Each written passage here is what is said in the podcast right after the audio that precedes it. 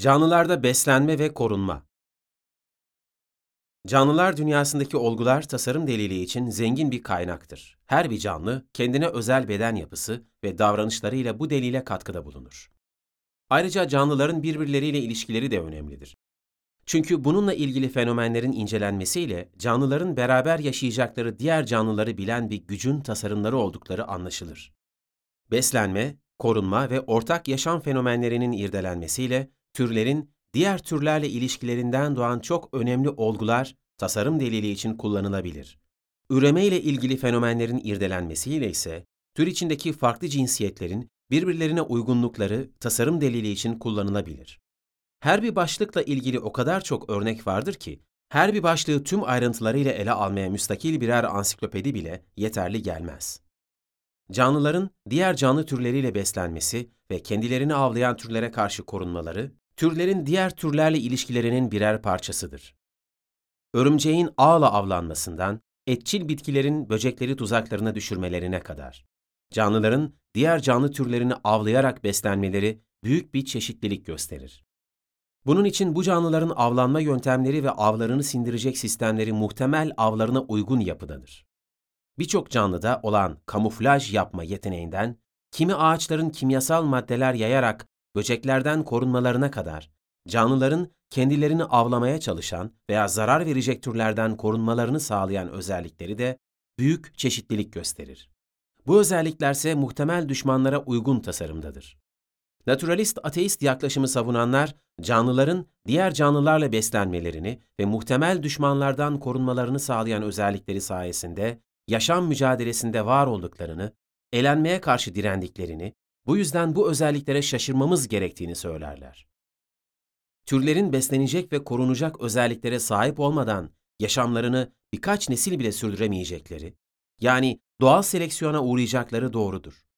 Fakat doğal seleksiyonun varlığı türlerin ve türlerin özelliklerinin nasıl var olduğunun açıklaması olamaz. Doğal seleksiyonun etkili olabilmesi için önce türlerin oluşması gerekir. Yani türlerin oluşumu önce, doğal seleksiyonun fonksiyonuysa sonradır.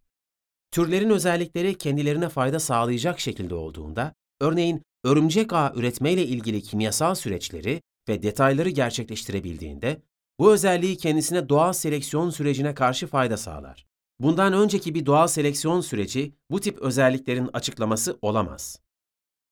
Canlıların bahsedilen özelliklerinin her biri olasılık hesapları açısından tesadüfen oluşması mümkün olmayan birçok proteinin varlığını gerektirir ve indirgenemez kompleks yapılar bu özelliklerin içinde mevcuttur. Ayrıca bu özelliklerin kamuflaj gibi bazıları birbirlerinden çok farklı canlılarda gözükmektedir. Bunlarsa aynı kompleks özelliklerin birbirlerinden bağımsız oluşmasının naturalist ateist yaklaşıma çıkardığı daha önce bahsettiğim soruna ek sorunlardır. Canlıların beslenme ve korunma gibi özellikleri o kadar büyük çeşitlilik gösterir ki, bu kadar büyük çeşitlilik ve bu kadar farklı muazzam yapı ve özellik açıklama gerektirir.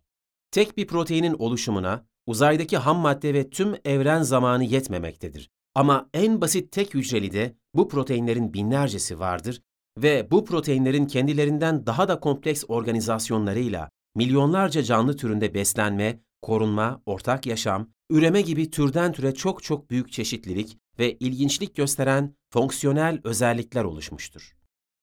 Üstelik bu özellikler dünya gibi dar bir alanda, çoğu Kambriyen patlamasından bu yana geçen 600 milyon yıldan az, canlıların özellikleriyle ilgili olasılık hesapları açısından çok kısa bir süreçte ortaya çıkmışlardır. Bir de Kambriyen patlaması ve Ediacara faunasında bilinen filmların yarıdan fazlasının oluştuğunu ve bu filmların çoğunun 50 milyondan kısa bir zaman sürecinde ortaya çıktığını düşünürsek, birçok çok hücreli canlının yeni beden tasarımlarının mikro seviyedeki komplekslikleriyle ve değişik özellikleriyle bu kadar kısa sürede tesadüfen oluşmasının olasılıksal imkansızlığını daha iyi kavrayabiliriz.